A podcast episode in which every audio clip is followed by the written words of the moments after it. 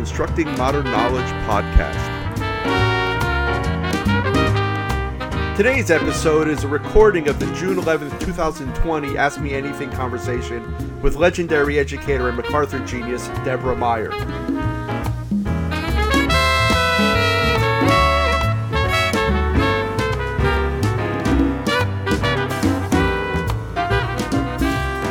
Here's your host, Dr. Gary Stager. Good afternoon or good evening, everyone. I'm Gary Stager. Welcome to my Ask Me Anything session. We have a very special guest who I'll be introducing in a moment.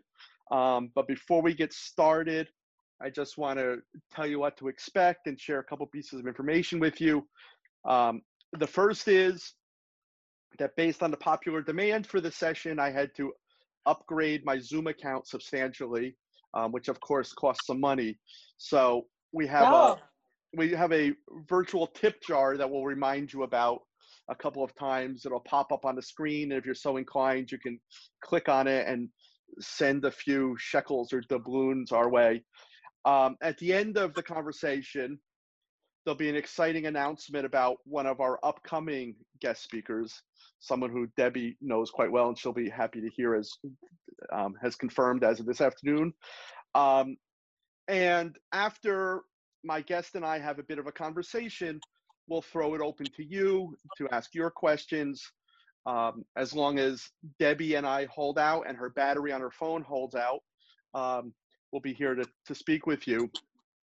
And um, just raise your hand, and my partner Sylvia Martinez will unmute your mic and allow you to join the conversation. So I'm really happy that you're here today.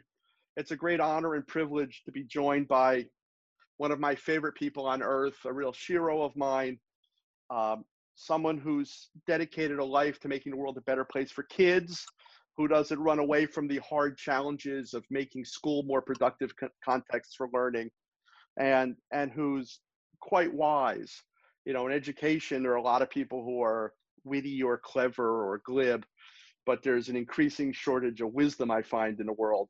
Um, and, and it's a great honor to have Deborah Meier with us. She's a MacArthur Genius Award winner, one of the only, if not the only, public school educators to have that distinction. Um, she's been involved in major school reinvention movements um, for decades, is the author of a number of books. The link to her books um, are in the email you received with the link to this session. And um, so it's it's a great honor to have her with us. She's the returning champion to constructing modern knowledge. She's the only speaker who's been at our event in Manchester four times. Unfortunately, we've had to cancel this year's event due to COVID 19, but all the amazing guest speakers and activities that were planned for 2020 are now um, postponed a year for July 2021, and you'll be hearing about that as well. So, as I said, I'd like to start by by asking Debbie a couple of questions, beginning with talking about some of her life's work. For those of you who are unfamiliar with her accomplishments, um, and why she did what she did, and how they did it, and how it went, and then she's going to talk about anything she's interested in speaking about. But but I know she's quite um, charged up about the notions of creating democratic schools and engaging community and um, and and really empowering communities to to own and benefit from public education. So welcome, Debbie. Thanks for coming. I'm glad we got the technology to work at the last minute. that was fun. That was fun. That was exciting. Yeah, we we, we gave up on your we gave up on your antebellum laptop and went to the phone. Um, and um, so my, my first question is for for those folks who are unfamiliar with your work can you give us a little background on on central park east um, when it started what it was about what you did um, who it served um, and then we'll take it from there well i came to new york city back from chicago um, as a kindergarten teacher and i taught kindergarten for a number of years in central harlem and I loved it. And then uh, I, out of nowhere, I mean, there's a number of things that happened during that period. I'm rushing over it, and um, but a very a remarkable man named Tony Alvarado got word to me that if I would like to start a school any with any staff and do anything I wanted, uh, he would like me to come to East Harlem, where he was the local superintendent, and he backed me all the way. Now, uh, of course, I didn't believe it, but he was right. He he truly lived up to that, and uh, got together with some friends of mine who um, were into some of the same ideas I was. We worked with a woman named Lillian Weber, Workshop Center for Open Education, and uh, we decided to start the school together. Um, the district thought I was the head the head of it. They didn't call us principals because these were small schools. He was starting a lot of small schools in existing buildings, which made the existing building a small school too. And uh, we were the uh, the first or the second small schools that Tony Alvarado started. And uh, I, I didn't uh, want to leave the classroom. I had no ambitions to be a principal. So uh, I took the a class. I we all taught a class, starting mostly with younger children, kindergarten, first grade, second and third. But we had uh, one third, fourth, because I don't know. Do I remember? No, not exactly. But um, anyway, that I enjoyed that very much too. But uh, unfortunately, after the second year, uh, our parents were getting annoyed because these were all East Harlem parents whom we had rounded up. A lot of them had had older kids who had troubles in school or were having trouble themselves. So at first we were known as a school for troubled kids, which we were perfectly happy to be. They seemed to us lovely. And, um, they, you know, some of them wanted different things than we wanted, and there was some disgruntled, and none of the staff was ever free or available to talk with parents because we were all working with the children and we had a cell phone that, not a cell phone, where, where am I? A, Wireless uh, no, an answering machine. that said, all of the staff is busy with children, call us back after three. And some people thought that, for some people, that was a real convenience. I suppose they wanted to tell us that they'd be late picking up their child or something. So, uh, and then there was uh, some meetings that, that um, I was supposed to go to of small school directors or so forth. And uh, at some point, the staff had a revolt and they said, you have to leave the classroom and do all the things we don't want to do. So uh, I agreed. But we continued to operate as we had as a collective, uh, where all decisions were, virtually all decisions were made uh, together. And um, they were wonderful, wonderful people. And I, I, you know, we still love each other. Uh, so the school eventually went all the way to sixth grade and graduated a number of classes. And we, someone followed up on the kids that graduated from our school at the end of sixth grade. And it turned out they all had graduated high school and they all did very well. And, and uh, all but two went to um, college. And eventually those two were persuaded to also, they wanted to be policemen, you didn't need college. And, uh, but they persuaded them to apply, get in, so we could say 100%. And uh, so that was nice. And we kept in touch with each other and uh, the kids were interviewed a few times along the way and they said all the things we would have liked them to say to the person from outside who interviewed them. We interviewed parents and, and then at some point, um, Ted Sizer was starting something called the Coalition of Essential Schools. And uh, he came to visit us on our 10th anniversary and he said, why don't you keep this school going through high school? Which is what the parents wanted to hear. And the district, since he was a famous and important person and knew about secondary education, they said yes, and the chancellor said yes, and the high school division said yes. And uh, so we started Central Park East Secondary School. In the meanwhile, there were two other elementary schools that started in the district uh, because we were so popular.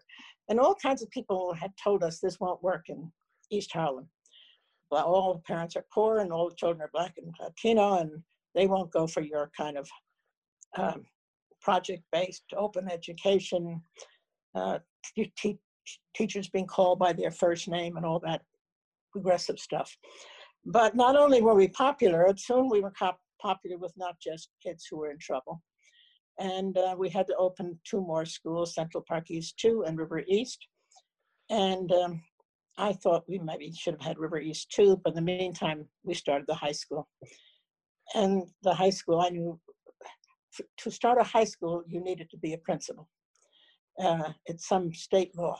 So when ninth grade came around, round, which was right the year after I got that MacArthur, which was extraordinarily lucky, lucky timing because they were suddenly uh, uh, afraid to deny, say no to me.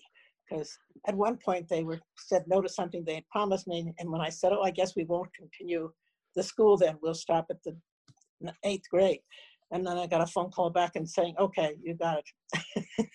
so those, those were wonderful years, and again, a, a wonderful staff, and we operated as a democratic community.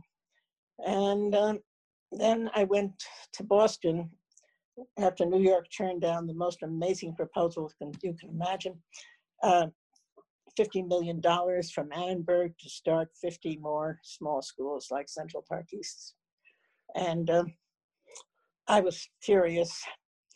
And I uh, went to Boston and uh, started a pilot school in Boston and called Mission Hill.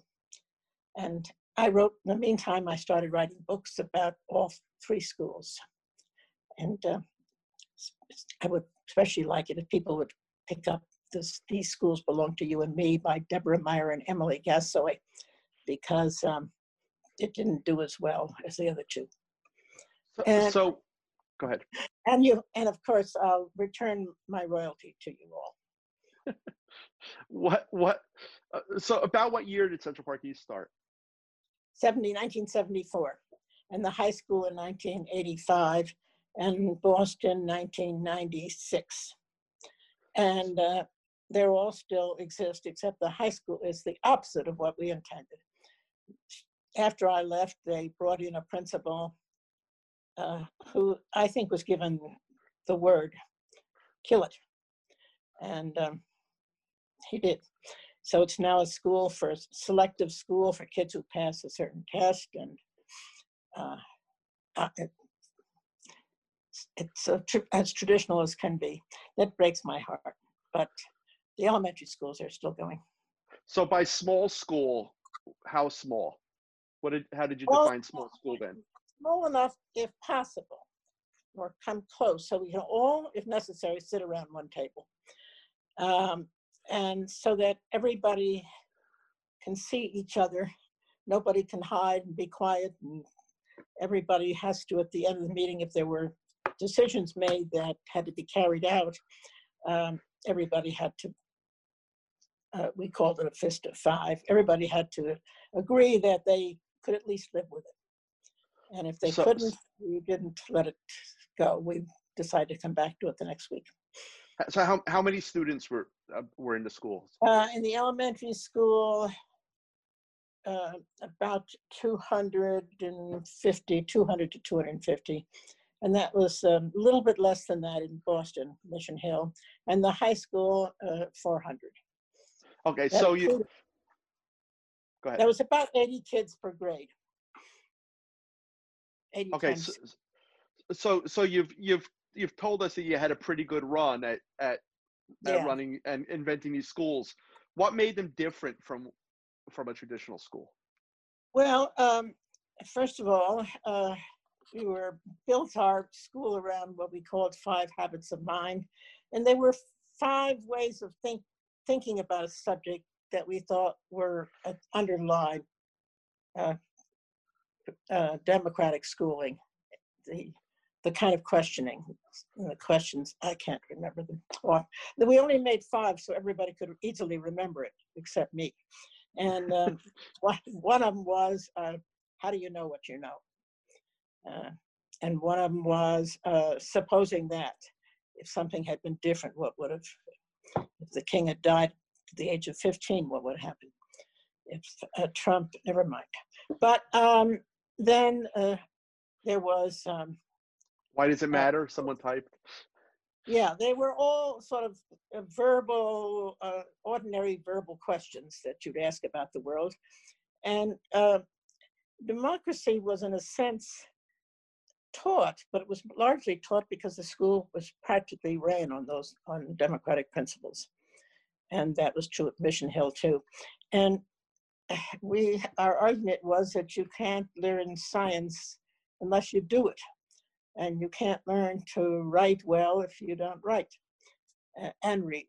And we said you can't learn what it means to be a citizen of a democratic community if you've never experienced being a citizen of a democratic community. And what's better to learn it first in a small community um, and uh, to see the kind of arguments that teachers have. For example, we had the, the parents wanted the kids to wear hats. So uh, the staff agreed, but the kids naturally didn't. And I didn't either, but I was overruled by, and I said I could live by it. Uh, and the kids would come up to me and say, why did you do that? And I said, I didn't do it. In fact, I voted against it. Uh, you were allowed to tell the kids that there was disagreement and um, that you sometimes went along with things you disagreed with. And uh, it so happened that the leader of the, among the staff of the wear hats movement uh, didn't seem to notice when kids wore hats in his classroom. But if I walked in, they still thought of me sort of as a principal and they would take their hats off would infuriate me. but um, we, and then the, the kids had an, an, enormous voice in the school, but it was fairly informal. And um, they had a more formal one at Mission Hill, but it was fairly informal. And uh, kids stayed with the same advisor and teachers for two years, seventh, eighth grade, ninth, and 10th. And then the last two years, they prepared for graduation, but it wasn't by typical exams they did what we called exhibitions.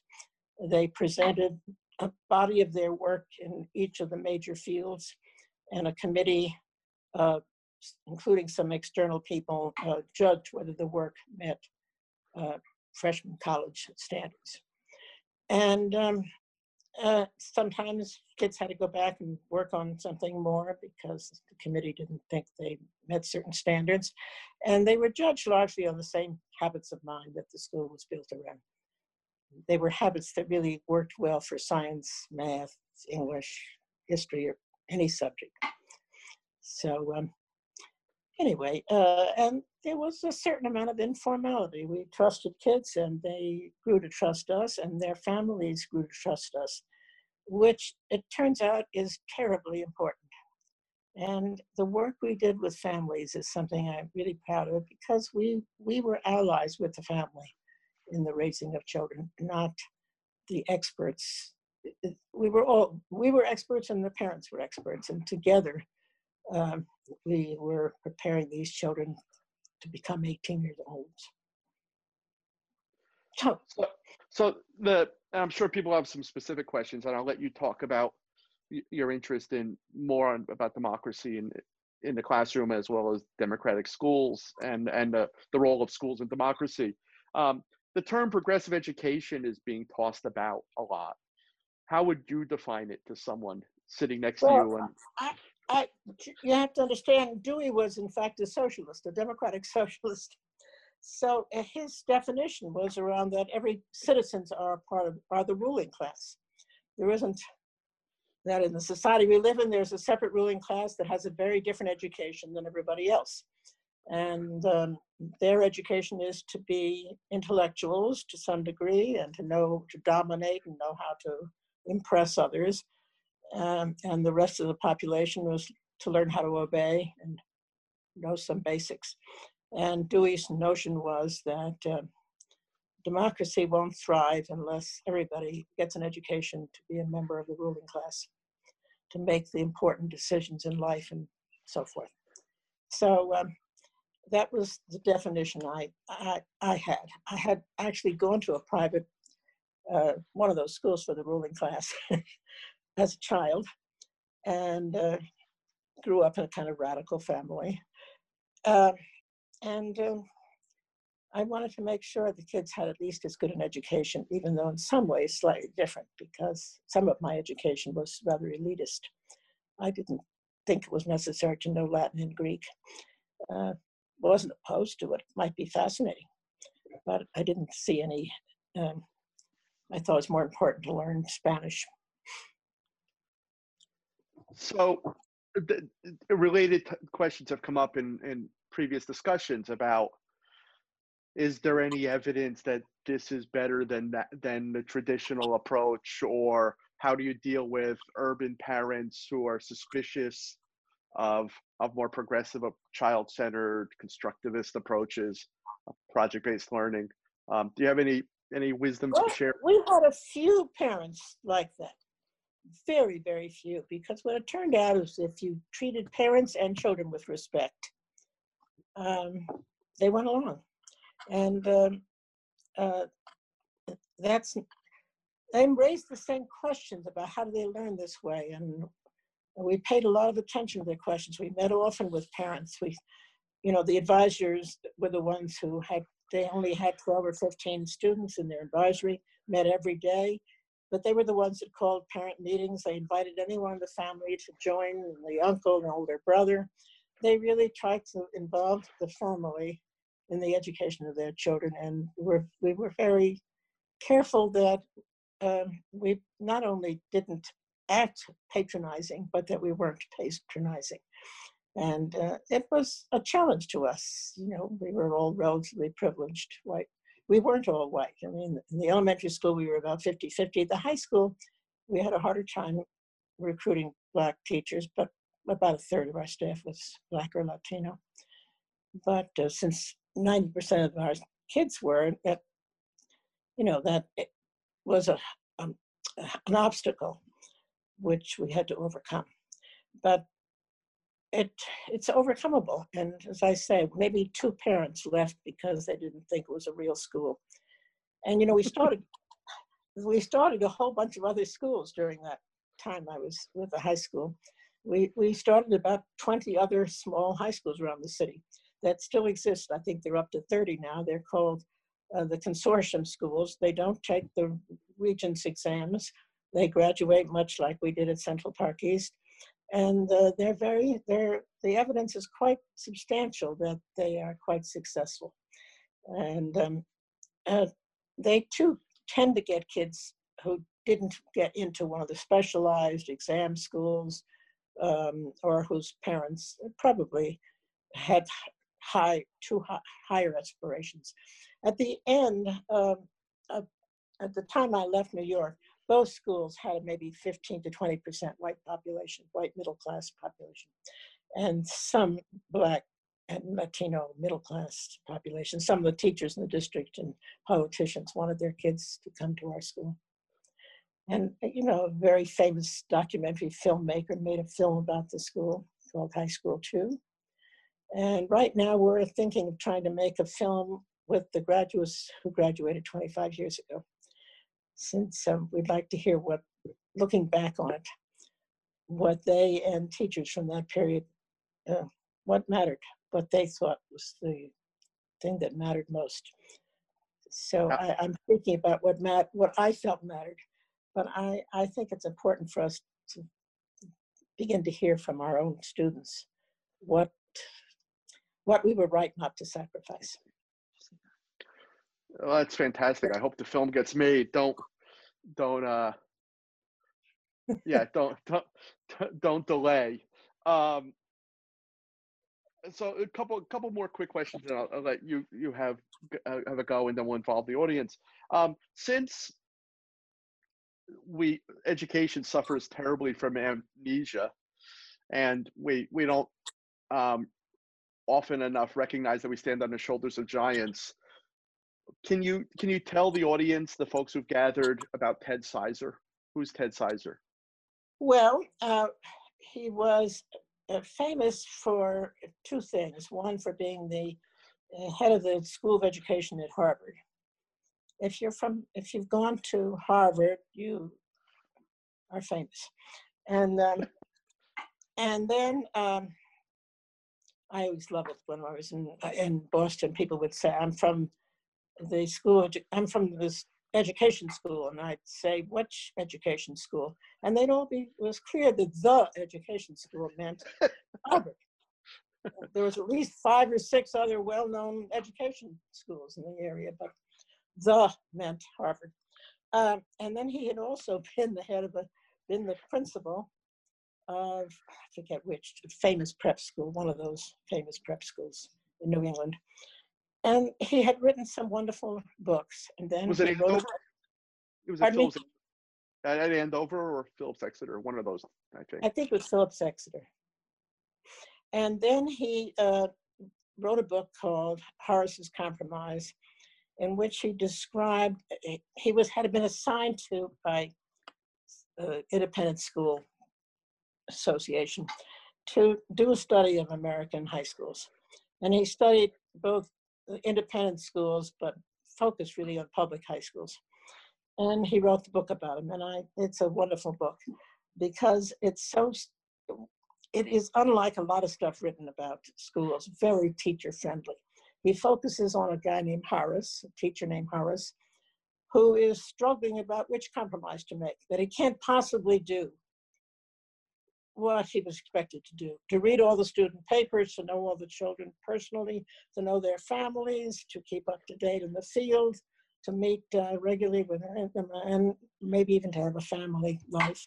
So uh, and he he wrote out 10 principles or i think originally nine of the compromises we shouldn't make. And the first one was knowing your kids well and um, there was no way the typical american uh, high school could meet that promise teachers saw 150 160 different students each semester sometimes the same and sometimes different um, there's um, there's no way they could pretend to know them well. If they were lucky, they might remember their names. And surely the only family conferences we used to have were the, the parent and the teacher or advisor and, um, and the homeroom teacher. They didn't really have advisories. You saw someone for 15 minutes at the beginning of the day.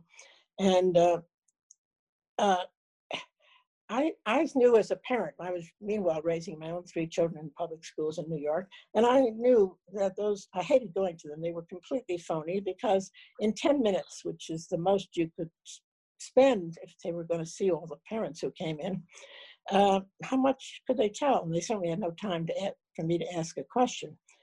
And um, so they gave me a little brief lecture. They looked in their book. They found out my name. They looked in the book and said he's completed nine out of 12 assignments and he got this grade. And I thought, you could have written that out. You don't ask me to come out in the evening. So uh, I, I knew that the very first principle couldn't be met. And um, if you add to that for kids who come from a different community, sub-community, uh, the suspicions they come with towards um, educated white people who may or may not have their children's interests in heart. Um, not to know them is disaster. So what most teachers do is they get to know one class, their top class, their class with the academically most gifted students, and uh, that, and then they get to know maybe the three most difficult kids who are driving them crazy. And the rest of the kids are just passed by. And uh, and the same, their subject matter, they're grateful to have a curriculum that doesn't deviate too much and that they don't have to do a lot of preparation for the same one year as the next. And, um, you know, the year that, uh, what was the year that Thomas, Clarence Thomas was um, Sure, confirmed, to the Supreme Court. Yeah. Yeah, I, I- we spent a lot of time on that. The kids were very in, intrigued and invested in that uh, that decision. You know, we we couldn't cover a lot of other things as a result, but we decided it's more important to uncover than to cover, and we really did uncover that those hearings. And um, I'm curious when we interview kids how many will remember that. And on the Rodney King ex- event in California, the kids said there was protests planned in New York, and the kids met in the library at their own initiative and planned that they were going to join it. And we had to meet as a faculty and figure out how we were going to handle that. Do we go along with them? Do we allow them to leave? And and we decided in the end to write a letter to parents and say, you either have to trust your children to do what that you and they think is right, or you have to keep them at home because we're not going to stop them. And we'll send a few faculty member along to work, you know, with an eye on their safety. And um, and it it was, but we argued about it among ourselves about how we what was our responsibility legally and morally uh, towards the kids who wanted to be part of that. So it just, um, I think we as adults grew up a lot ourselves. We began to see what democracy requires. And for a school, we concluded that it has to be small enough to sit around a table because we're, it's not like we're deciding abstract decisions. We're, or second, one step removed, we're deciding questions about what we as do tomorrow. And uh, we all have to be in, in that together. And uh, what, what, what level of, of, of student input was was part of that democratic process? There was quite a lot, but um, I think the kids, I'm, I'm, I'm really eager. when I read the interviews that we were done about 15 years ago um, by a man named David Bensman at Rutgers, the kids acted as though they were very involved in all the decisions. And, uh, and they were, but in a kind of, uh, because we were all one community, there wasn't a sharp divide. We stayed after school uh, to have these meetings and um, sometimes kids joined. They were always welcome to join, but most of them did not, quite frankly, join us. I guess they might have if we'd made them, but and then the advisories were, in a sense, uh, where a lot of decisions were made, which then we would bring to the faculty meetings because we stayed with the same kids for two years. We knew their families well. So uh, we would all raise questions. For example, the, the kids, and we raised the question that how come the morning classes seem to be much easier to run than the afternoon classes. And um, it started because some teachers said, how come you put all the hard kids on in the, in the afternoon and the easy kids in the morning? We said that the same kids are here in the afternoon as in the morning. and realized that something about the afternoon. And the kids said, let's not have an afternoon. And that became a very popular opinion. Let's have the lunch much later and have uh, do the things that we enjoy most and that are most active at the end of the day. And uh, that's what we did. Uh, the faculty were at first kind of, you know, won't they get hungry and so forth, but it worked. Um, so, so there was a, so someone po- posted in the chat, one of our guests posted that he teaches 264 different students per semester. Yeah, well, you know, it's absurd to, even with 36 that many elementary schools have, it's absurd. Uh, and that's partly what I knew having taught kindergartens with 20, 22 kids. I knew how hard it was to get to know 22 kids and 22 families and uh, how important it had been. You know, the thing, I would find out fast that something I had said to the kids had upset some family. And uh, they knew me well enough so they would call. And the first words out of my mouth, I learned this was, I'm so glad you called and meant it because uh, it's much better to know what's on their mind than for it to be, you know, going on unhappily behind your back or the kid to know it, but you don't know it. So it really, uh, I think it was an enormous part of our taking for granted we were all a member of the same community and we were equals, although we played different roles in a child's life. Uh, and for that matter, we promised the parents that we would keep no secrets from them. So if kids wanted to tell us a secret they didn't want their parents to know, we uh, couldn't, we'd say, I can't promise you, I might not tell your parents, but I can't promise you I won't, depending on how, but I think they need to know. But if you want to have uh, sure that it's a secret, you should go talk to the adolescent clinic at Mount Sinai, which we had a relationship with. And they apparently had an understanding with whoever used the clinic that uh, children, they could keep children secrets. Uh, um, Seymour Papert used to talk about knowing an idea like you know a person. yes. And I, right. No, no and um, so the last question I'm going to ask you, and then we'll let you add anything you want or have people ask questions is someone someone asked a question that I'm going to preface a little bit and then and then ask directly. Um, some people are familiar with the weekly conversation you had with Diane Ravitch called Bridging Differences in Ed Week, which is probably mm-hmm. some of the the best the best discussions of education in my lifetime. Um, and I think I'll take my grave that a large part of Diane Ravitch's religious conversion is owed to those conversations with you. But the question that I was asked was, what what did you learn from her during those conversations? Well, I, I, I one thing I learned was that things we shared, viewpoints we shared. Uh, she was very uh, serious. She had sent her kids to private schools. And when she visited my school, by, that, by the way, before that conference, she said, gee, if I had known something like this was available when my kids were going to Dalton, I, I'd send them here.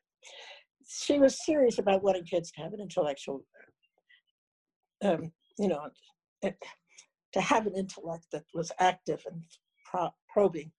Um, she tended to think of it as subject matter knowledge.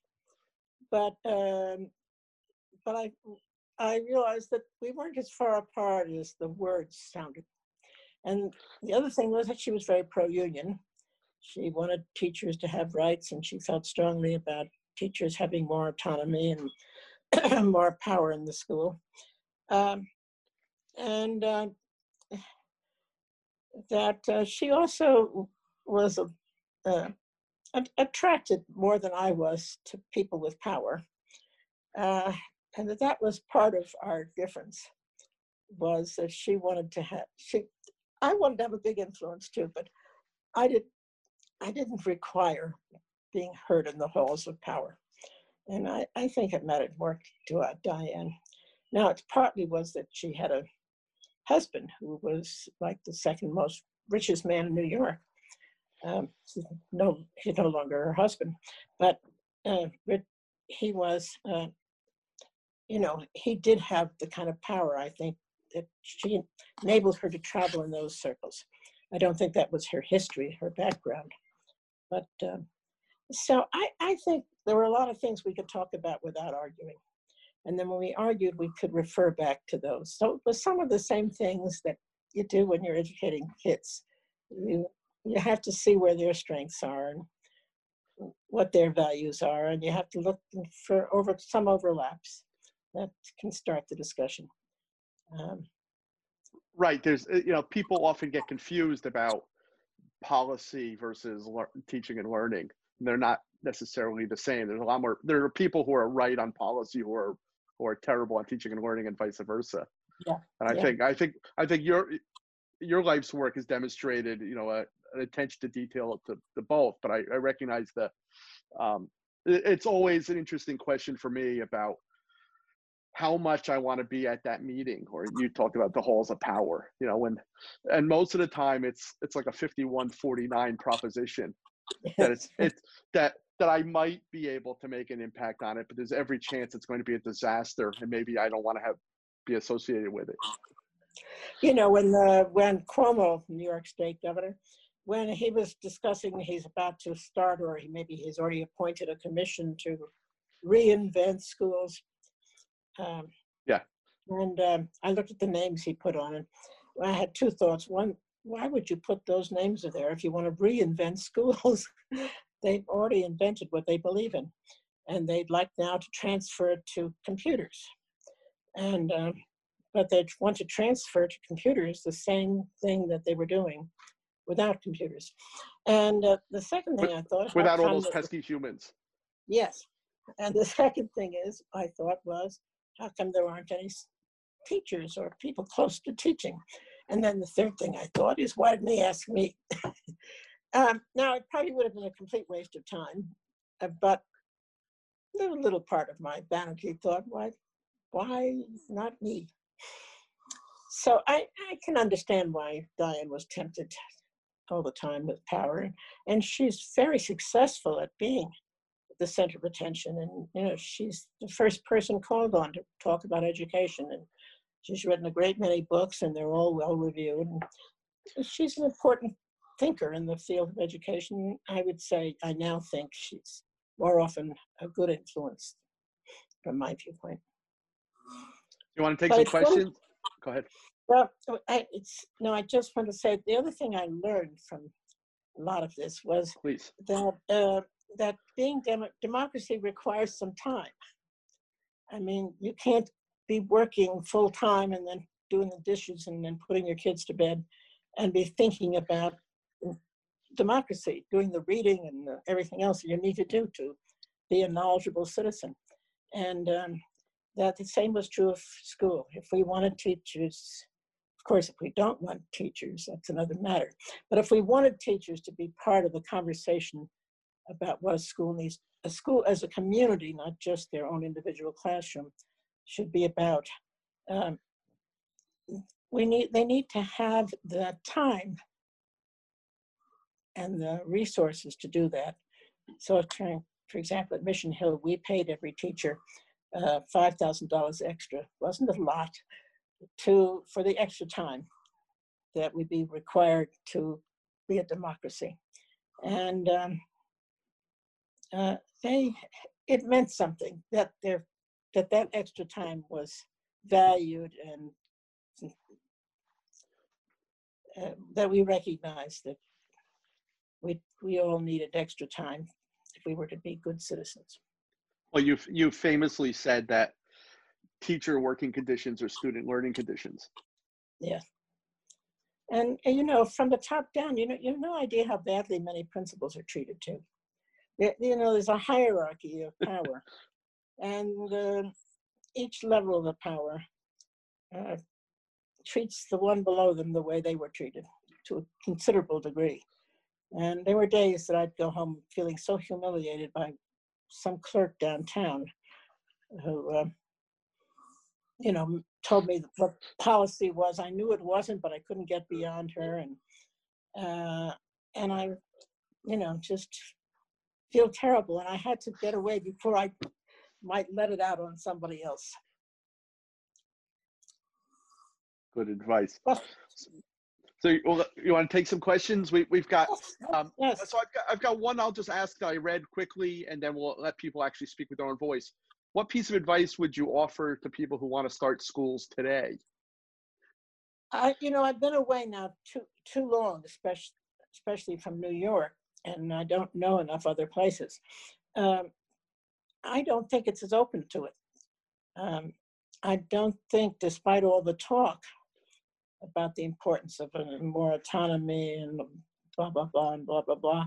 And I think there aren't many Tony Alvarados around today who really will back people. I mean, if we ran into a dilemma, he said, I'll figure out a way you can do that. And, you know, like we had a layoff and two of the new teachers just starting the school um, didn't have enough seniority. One of them because she'd had a baby and left and came back. And so he said he'd get for her, his solution was when he found out she had been a Peace Corps worker in Brazil, um, he said, Well, Brazil, they speak Portuguese. We'll get a Portuguese bilingual language. And I said, But nobody in the school speaks Portuguese. By the time they find that out, that we'll hire on some other license. and that uh, he, you know, he, he he wasn't a gotcha guy.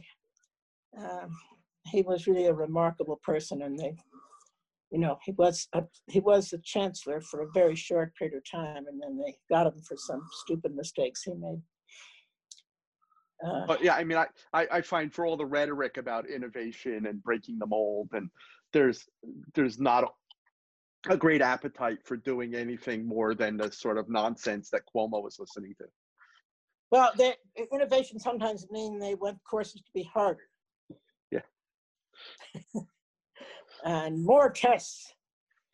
And that's the other thing I discovered. You know, the tests were absolutely a phony. They were the only thing that they showed was Ooh. what much money you made. They were almost an exact determiner of how much income your family had. And um, that's, they weren't very good at measuring how educated you were. So one of one of my old friends, one of the great kindergarten teachers of the world, Peter Rawich, has a question he'd like to ask you. Thank you. Hello, Peter. Hi, thanks, Gary. I'm, I'm calling today from my hospital bed in Wilmington, North Carolina. I've- Oh, I've dear. been hospitalized for, uh, for nine days and I'm almost ready to go home. But I've, I've enjoyed this presentation and as a result, I've been able to watch a lot more TV than I normally would, being in a, in a hospital room. And so I have a lot of uh, thoughts about uh, racism on my mind. And I was wondering if you could give an example of how racism was either acknowledged or addressed um, in one of your schools. Terrific, Well, thanks. that when I was talking about how parents, how we worked with families, partly that was my observing. Uh, I was an advisor for a short. I was a two years I spent with Sizer traveling around America myself, looking at schools, and I was struck by the attitude of even very liberal white teachers towards, and some black teachers, by the way, towards the families of the children they taught. And I realized how, you know, we love our parents. um, we can be mad at them, but we love them. And and it's very hard to learn in a place where you think your parents are being put down and disrespected. So, um, and this has to do with race and racism, some assumptions. You know, when I took teacher education courses, they told me that lower class black children didn't have language. Now I happen to have lived in a largely integrated part of this uh, Chicago, and uh, uh, there was a playground across the street, and so I was there often. And the one thing was clear to me was that children were not without language. Black low-income children were not without language, and their parents were not without love. And I mean, I, but there was really nothing I could say that would persuade the teachers at Chicago Teachers College and so forth, and my fellow students to counter that notion that that uh, they can't think in abstract terms, they don't have, you know, a whole set of assumptions that were essentially racist, and uh, that affected our schools. Now, the other question is that, uh, you know, they since I was raising my kids also in public schools, I knew a lot. They knew a lot more about the uh, the kind of racism that young people experience with the cops. That was different than what they experienced. In other words, if they went to the subway and snuck in, they would get told they were naughty. But if a black kid did it, they would be arrested.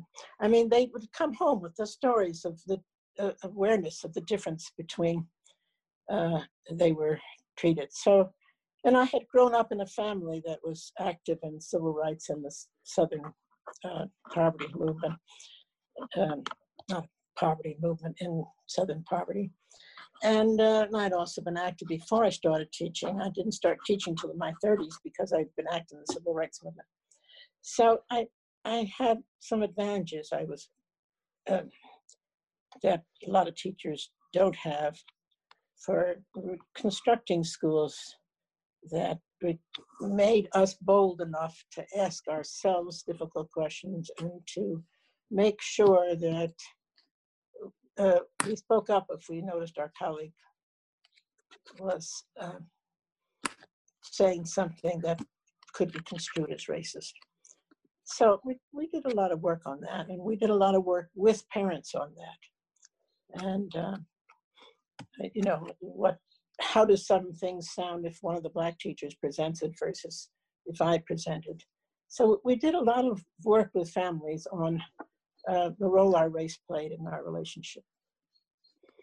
And uh, I, I think I, I I'm, feel sure talking to some of those teachers now that um, it had an, impact on all of us.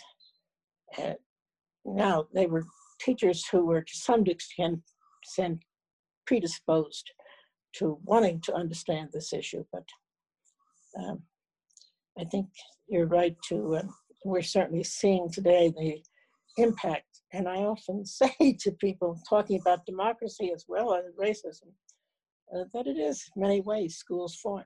fault.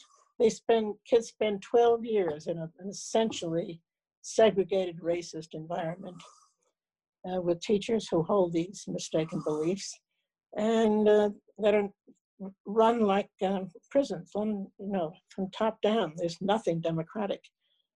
The army is probably somewhat more democratically run than most schools.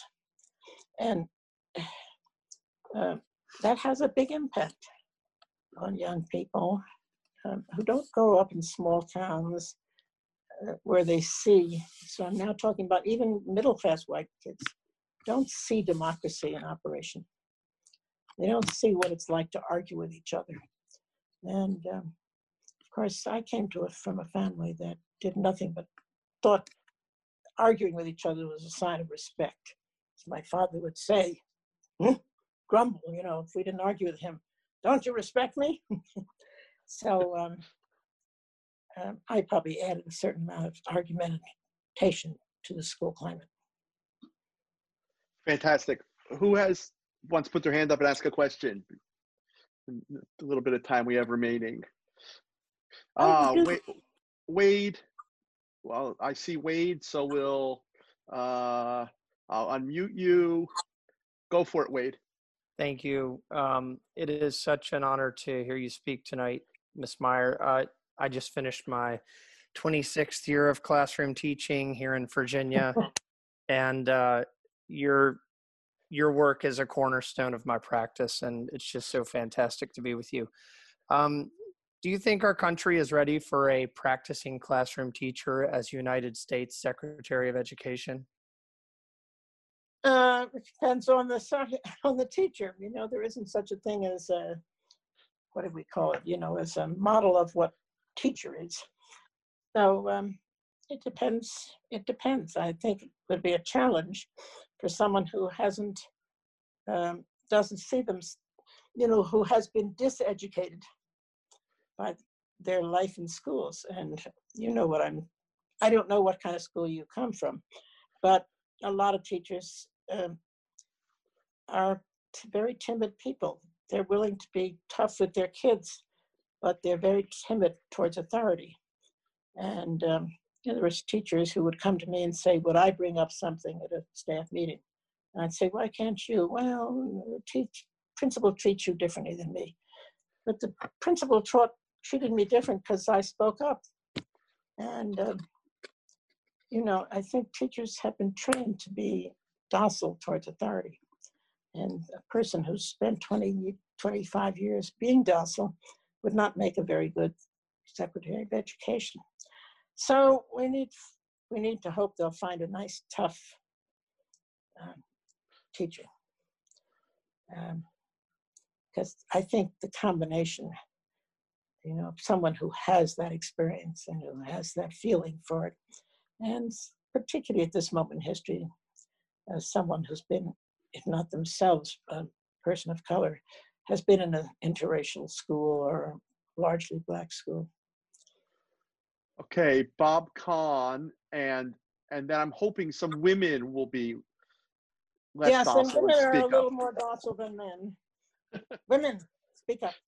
Uh, Thank you, uh, Ms. Meier. It's very, it- again, it's all, it's an honor to spend time with you this evening. Um, My question is related to the, the first question, uh, a question ago. Um, I'm wondering if, if you could comment on the giving of grades to students to measure their success. Because my feeling is that that may also be part of this racist system that is in our education system. Thank you. You are, you are right on. It's both. Um, The tests and the, the, the two forms we now use, you know, A, B, C, D, and whatever it is, and um, standardized tests um, have both different forms of racism, but they rest on the same racist basis. The tests are actually designed, which most people don't realize, the, they already know ahead of time how kids will answer those questions. And so um, they choose the array of questions that will produce the gap that we complain about. And uh, I did a study once for uh, some foundation and I interviewed a lot of kids. I read to them uh, different backgrounds and then asked them questions and they read to me and so forth. And it was clear that uh, the questions they got wrong were perfectly right. They just presupposed a different explanation. My son taught me, first of all, he was a very original young man, but uh, he uh, he he got in trouble in school because when we came to New York, they thought he needed remedial reading, and he was an absolutely fluent third grade voracious reader. So I tried to, I brought home a test, sample test, and asked him to deal with it. And he would say to me when we were going over together, I know they want me to say C, but B is really a better answer. So I said, So which would you say? Put down B, of course, it's the better answer. And I'd say, But you know, that they don't know that, so they'll mark it wrong. He said, No, I write a little note next to it explaining. I said, They don't, the mach- person, the, the machine that scores this doesn't know how to read. I said, So they don't read your answer. Anyway, uh, and the same, of course, is true of A, B, C, D. Which kids talk up more often, raise their hand, uh, please the teacher, stay after. Uh, what you know, my kids would say to me is is that they hated to ask. They hated to ask questions that they knew the class someone should ask because it hadn't been well explained. But they knew that whoever asked a question that the teacher thought they ought to understand was considered stupid. So you have to answer the, you learn to raise your hand for the hard question, but don't raise it for the easy question. As there were all kinds of things that they figured out about schooling, aside from being white to start with. That uh, so I, I what we did was we wrote reports home and we had family conferences and we didn't have 10 minute ones we had long ones. And um, they we had them after the family had read the report and discussed it with their own child and then they came in with the questions and the kid came with them. So uh, you know so if the teacher said something that the didn't agree with they would raise it then. But i did hand in everything. No i took that test. Uh, and uh, things like that so uh, it really made a difference and then as i described the graduation process kids really had enormous respect for that graduation process they knew they were really being judged by people they would respect uh, on the basis of things that they knew and understood. And if they had to go back and work on it more, they didn't. They didn't leave the room feeling terrible. Right. And I've, I, I find grading to be um, not only lazy, but but a, a form of bullying. When people talk about you know ending bullying in schools, we ought to take a hard look at how the institutional bullying that's built into the the architecture of the school day. So let's Jenny Orr's got a question. Go for it, Jenny. Let me unmute you. Okay, I think you're good. Yeah, I'm good. Thanks, Gary. Um, Deborah, one of the things that I've so appreciated on your blog over the past several years has been when you've recommended books for educators. And I'm curious, in this moment, with all that's happening, what over the past few decades would you suggest would be the best books for teachers to be reading? It's funny you should ask. There's a very wonderful book by someone named Elijah Hawkes. Uh, and I'm just, just not sure of the title of the book. He was a prof- he was a, the head teacher at a very nice little high school in New York City, uh, one of the small high schools in a larger building called um, the uh, James Baldwin High School. And then he went up to Vermont, the real extreme opposite in a way, and uh, to be principal. And the book is really wonderful. So if you look up his name, H A W K E S. I've got a link coming. I got a link coming. The schools for school for the age of upheaval. Is it just come out recently? Uh, I, I, you know, I, uh, maybe. yes, yes. Yes, okay, then that's it. um, then uh, there's um, uh, there's a book about. Oh, I, I can't, there's a number of other books. I'm going to try to get back to my blog and answer your question because uh, um, I don't know if you did read the last book that Emily and I wrote, but I do urge you that. But you know, one of the things that I think is uh, also true is it's worth reading some of the books that I read when I first started teaching, uh, like John Holt's books um, and books by um, uh, Sylvia Ashton Warner, if you're an elementary school teacher, and Horace's Compromise, and wonderful books by a man named Mike Rose, the first of which was uh, Lives Across the Boundary, and the last of which I think is, was called Minds at Work. And uh, he's a wonderful writer and a, a wonderful human being. Um, so it's not a bad idea to go back. And um, some of those books are not uh, suggested in courses anymore, but they should be. All right, let's take one or two quick questions. And I've been recommending plenty of books forever as well. So um, some of those have been shared recently. Um, anyone else have a question? Yeah, yeah. So this the obvious question is, um, while someone else puts their hand up, um, there's there's probably never been a period of less certainty in education as what the teachers are dealing with right now and what they may be walking into in September. And there's been various questions about, you know, advice for teachers being told they can't do projects because of COVID-19 or what should the, you know, what's what's just a sort of generic advice for Imagine doing into a group. Imagine doing a group project. six, everybody being six feet apart.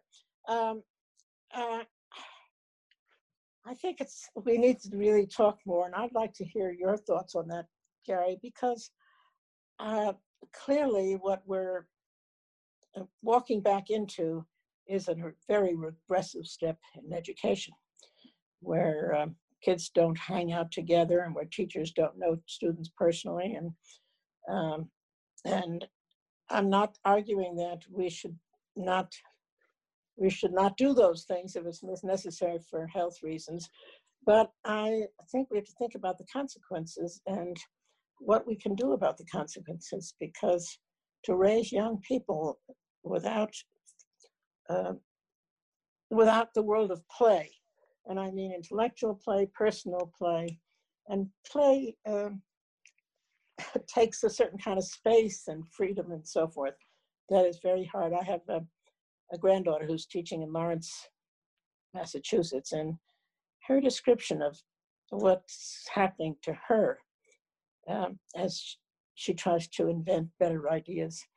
And there hasn't been a lot of room for people. I mean, your workshop in a way is more needed than ever. Uh, you know, in other words, I don't know how you could have done it, but it's, we need to get together with the people who think the way we do, Gary, and figure out what teachers will do. Well, you know, I, I and, and in some ways, it's easier to to sti- simulate intimacy and collaboration and projects online than than the images we're seeing of these pens that that children are going to be stuck in with you know funny hats that keep them six feet apart. Um, but I mean, how about just you know, I I see a couple. I'm going to ask two more people questions after this, but how about just some advice about self care for the teachers who are who are living through this? What self care? Yeah, just take you know. Uh, find a few fellow teachers who you can. Um, you know that's important at all times. And we need our colleagues. We need those communities of friends and principals need that too. And sometimes principals are colleagues. But uh, you need some people to uh, come because it's the it's play by solo play is better than no play. But the thing about play is the interchange between people. And um, uh, it, this is a time we need group play. Find some colleagues. Okay, so I'm going to ask allow two more questions. David C. and then Janice Long, if Janice still has a question. So David, you're unmuted. Yeah, hi. Well, thanks for doing this. It's been wonderful. So, having the experience of creating such wonderful schools, and then you have what happened at the high school, where despite all the wonderful things you did and how expectations were exceeded, systemically it gets taken away. So beyond opening schools and doing great things, which is wonderful by itself, what else needs to be done such that, you know, next administrator that comes along or next whatever, they undo what you've done and the system doesn't really change for more kids? Um, we need to elect some people uh, of a type we don't usually elect. I was hoping that Bernie was that kind of person, but uh, because you're right, it's it is. I can't. You can imagine how painful it was to see them do that, and um, but uh, we we persuaded Annenberg. That was made it even more painful to create a zone where, like the consortium, but a zone that had 50,000 students and that was um, that represented the population of New York City, and that they would use this $50 million that he offered them to develop an alternate way of really largely to uh, help schools like this make the transition. And the other was to develop uh, alternate ways to hold schools as a community accountable.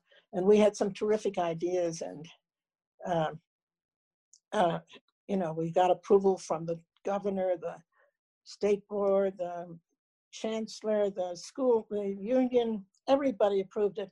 And then a new chancellor came in and he said, no, I don't want to do it. And that was the end of it. Uh, and um, I thought maybe the, there'd be a stink from other people. I made a fuss, but very few, you know, they, Annenberg didn't make a fuss. That was what made me mad. Uh, they, everybody had accepted his proposal, and we had begun to carry it out. So it was painful to see him collapse too. Because I think at that moment, if he had said, we'll remove the money, then, oh, he, he continued to give the money. Just it wasn't for any purpose anymore. And uh, if he had said, we'll withdraw the money and we'll do it publicly, it'll be in the press, that uh, Rudy Crew would have maybe given in. But yes, I don't, I, it's very, very hard and it's so too idiosyncratic. You know, we had Tony Alvarado. Uh, but it, there isn't, a- uh, there isn't a uh, larger climate of support and understanding of what we're talking about. And it's not surprising because everybody has a certain defensive posture towards their own education. People who were terribly educated often don't want to acknowledge they were. And uh, they'll say that was the way it was done for me and it was good enough for me. Um, my father beat me and it was good enough for me. It's there's a certain mentality towards sentimentality towards the way you were treated as a child that I think is makes the people who run our system um, have an easy audience to persuade that change is not good. Well, I don't want to bring everyone down, but Central Park East One just went through a bout of that as well, right? Yes, but the parents fought back and they won. And um, yes, that's that's good. And these 30 uh, consortium schools are still alive. And the woman named Ann Cook has held them together. Um, I think if I'd stayed, you know, had held them together, I left. I left the principalship to run this project, and that was a mistake. I think if I had still been um, principal, I could have stayed and done something about it. Maybe, maybe that's vanity, but um, it hurt. You're right. That's a that's a terrific question. Seymour Sarason wrote a book once called "The Inevitable Failure of School Reform." The predictable failure. it. Predictable failure. And I went, I read it before I started the secondary school, uh, particularly because, uh, and I wrote down all his predictions and said, I'm going to overcome them. But um, he was right. And that's what he said. he described what happened to us. You know, people Does say they die out when their founders leave. They don't die out, they're killed, murdered. Yeah, ideology is plenty powerful. Is there someone? Is there a from Angie? It says. Is there an Angie? And Angie, uh, uh, she said she would give anything to work in a school where you were the principal. Um, I'd give there... anything to work in a school where she was the teacher. you can put that on your website. Now you have to have it. a website. I'm coming too. I'm I, I'm I'm eager to I'm eager to have a canvas to paint on. Um, anyone else have a question before we announce the next speaker and let Debbie get back to her life? This is your last chance, folks. Someone c- put their hand up. Going. Janice Long's been waving. I'm unmuting you, Janice Long. You got it. Okay. Hi, Janice. Hi. I may be in a little bit different situation than a lot of people here, but um, I know this whole online learning thing has been a big learning curve for everybody, a big change. Um, I teach home economics, and what I have found as an unexpected event out of this is that I feel like the the whole situation that it's put people in, we're taking back some of what has been lost, maybe in traditional schools before. And it's giving an open door for parents to become more involved in a creative way in their child's education instead of standing back and not being a part of it. And especially with something like some of the options I've been able to do in my class, I've given them lots of lots of choice, lots of flexibility. But to see the results when they're coming up with cooking shows that the parents and the students have been part of is so so awesome. Especially when I tell them that they both did a great job. The mother was ecstatic. But um, Debbie, what do you see as some recommendations you would make? Oh, you're just getting me excited. That's a lovely idea. No, there were Where a lot of things they did. They Where all are you? Where are you? in um, Abbotsford, British Columbia. I suggested they're good. They've got to be careful of not going out to buy supplies. So alter a recipe. Make it with what you've got. Don't go out and do Yeah, we used to cook in school a lot. exactly. Send home. So I, I, you know, I hadn't thought about that. For They were doing sewing. They were making face masks. But you- also, do you think it differs for the, right now, of course, lots of parents can't work. But if parents were working, and even for some of the parents I know who uh, are not working, um, especially teachers who are working but at home, or a lot of professions, my son works at home. Um, can, you know, that's, what's it going to do to, will it fall back for women to stay home so they can be online support system. I, I, I'm, and especially if the ideas are creative, um, where kids can't just sit down and fill in worksheets. Do they need Yeah. an adult around to show them, to, you know, help them measure out uh, a cup of flour or whatever? but it's so practical. They were making lists of tracking their family's food consumption for a week, making grocery list, um, you know, making a meal for their family. So I think the payoff for parents, whether they're working or not, is if you take the time to teach your kids some of these things, it's going to benefit everybody. But my question for you in this is what recommendations or suggestions do you have that can make the online situation as beneficial and as fruitful as possible, given that we may be, this may be part of the reality of our school for, for a good while yet, or a blend of. Well, a lot of what, uh, a lot of what uh, we do in a good early childhood classroom could be reproduced in older grades, which we found. You know, we had kids go home and make, uh, uh, what do you call it, floor plan of their house. And then think about what the square footage for different shapes and, and how difficult it was, especially in apartment buildings, Yeah. for kids to know, have a sense of what the outside perimeter was. Uh, but it was fascinating. And where does the sun come in and begin to look at uh, the how, their apartment in that way, and uh, to show the route home on a map. Uh, how did they, you know, if they walk or take the subway? Uh, and we had kids do family histories, interview the members of their family, and put together family books and family trees. And um, of course, um, we had water tables and sand tables and blocks. Um, and some parents may have such things, but you know, I was recently that, do you get trivia on your cell phone? Does any, this, some little game they call trivia. And I thought it, sometimes it's, it's fun. I've been having, I mean, sometimes it isn't, but that there are probably a lot of games that um, uh, that are highly educational. That uh, with sometimes you may twist them a little, and you know, play Monopoly a little differently, or play Yeah. checkers differently. So I think there are um, avenues of that sort. But cooking, we all of our classrooms in the up through seventh grade did cooking. So I'm so glad you've thought of that. Um, and artwork of all sorts, um, um, from just copying things, to, you you know, the variations on the artwork, and Yeah. Uh, but it takes the kind of creativity that teachers have not been encouraged to use in the past. So you're right. In some ways, we've never done that, especially in high schools. Yeah. And uh, so if we could introduce use this period to introduce them to some things that early childhood people are more used to on a high school level, that might work. I bet Gary is full of ideas. Uh, Gary, you need to put out a book now.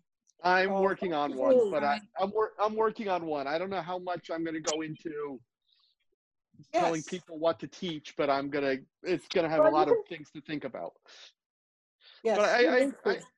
I, I, I agree with you. I mean, I've, I've been fascinated by the question for years of why is it that some teachers have a million ideas for activities like that, and and and it's so hard for lots of others. Um, and is there anything you can do about that? Um, granted, Well, you know, Give that, give that lady, uh, uh, give that lady an extra show. uh, absolutely. That's partly what if you got to get, if teachers got together with other teachers, maybe one of them could uh, help the rest think of ideas. Well, one of the things that's been liberating about this moment is, and there's actually some people collecting data on this, is how quickly school leaders abandoned the curriculum and testing and all the other stuff because they were in they were in free fall. They were panicking. They had to do something quick. And so all of a sudden they were they were they're actually saying things like teaching and learning is no longer my highest priority. Um, and and I get a little nervous about that because the priorities became um, child minding and fast food, you know, provision of feeding kids and watching them, surveilling them. Um, but I think that one of the things we can do in this period is reclaim teaching and learning, and say, no, no, no, that's the point of school. That's And, that's uh, and show them ways, even with their child watching, to watch a child in new kinds of ways. Um, not just babysitting, uh, which many people thought is all early Right. childhood teachers did anyway, but to really um, teach young people how to bake, how to child watch. Uh, and how to what they can understand the thinking of how to understand the thinking of their kids. You know, that's the all the the lessons that I learned from my my colleagues in Reggio Emilia. Um, so yeah, there'll be more there'll be more writing from me and more materials and more conversations like this. Um, would would you all just join me in uh, metaphorically at least thanking my friend Deborah Meier for sharing an hour plus with us. It's incredibly generous of you to do so. Um, I we could probably unmute all the mics somehow. If Sylvia could figure that out, people can cheer. Um, but in the meantime, um, I want to can, want, can we share? Can I get the announcement ready? Um, there will be some additional sessions. Um, stay, you know, look on Twitter and and see and see what's coming up. Um, because we're trying to avoid Zoom bombing, we're requiring people to register for each of these Ask Me Anything sessions. Uh, I know it's a pain, but we appreciate you doing it. And if we announce an event or share a resource, please share it with a larger audience. One, it breaks my heart that we have these kinds of opportunities to speak with with brilliant educators like like Debbie, and and so few of you have had the opportunity to participate. Um, I, it's a great joy of my life to be able to share my my heroes and my sheroes and and friends and inspirations with with other educators. Um, and Sylvia put the slide up. If you want to contribute to keeping this going, um, you can just go to paypal.me slash Gary Stager. And we, we may have another session before this one, but I'm going to announce that we've confirmed that Dennis Littky is going to be my Ah. guest. On, on June 23rd. The time is going to change. He's going to be on at 6 p.m. Eastern, 3 p.m. Pacific. Um, but um, Dennis is a serial school inventor who has done the hard work that that Debbie has been talking about and we've been discussing in other sessions and he's done it at the high school and and higher education level. He's he's reinvented high school and higher education and scaled it and sustained it for decades. Um, so he's extraordinary. I've tried to get him to constructing modern knowledge for 13 years, and he's always busy in July. And I got confirmation this afternoon that that he will join us in this format on the 23rd. Um, Debbie, you want to give a quick? Uh, Oh, he, he, Dennis? he, he is marvelous. We we met uh, right when the coalition was starting, and he had uh, had just started a high school, become the principal of a high school in New Hampshire, and he is uh, he does things that I'm afraid to do. he really goes far out, and then he makes them work. Uh, I have such trust in him. When he starts something, he's going to figure out how to make it work, and he's done wonderful things. They're now uh, big picture schools all over the country all over the world. all over the world probably yes and they're they i visit a lot of them and it's amazing how many of them really because i don't tend to think you can replicate but he's an example in which uh, something he did was that he managed to replicate. And then he's now got this college unbound or whatever the title is. And also he's just fun. He's a very, he's a lot of fun. You're going to enjoy that. Oh i'm going to watch him.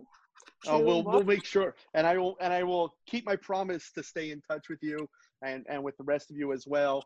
Um, so thank you everyone for being here, and we'll see you shortly. We hope you enjoyed this Constructing Modern Knowledge podcast.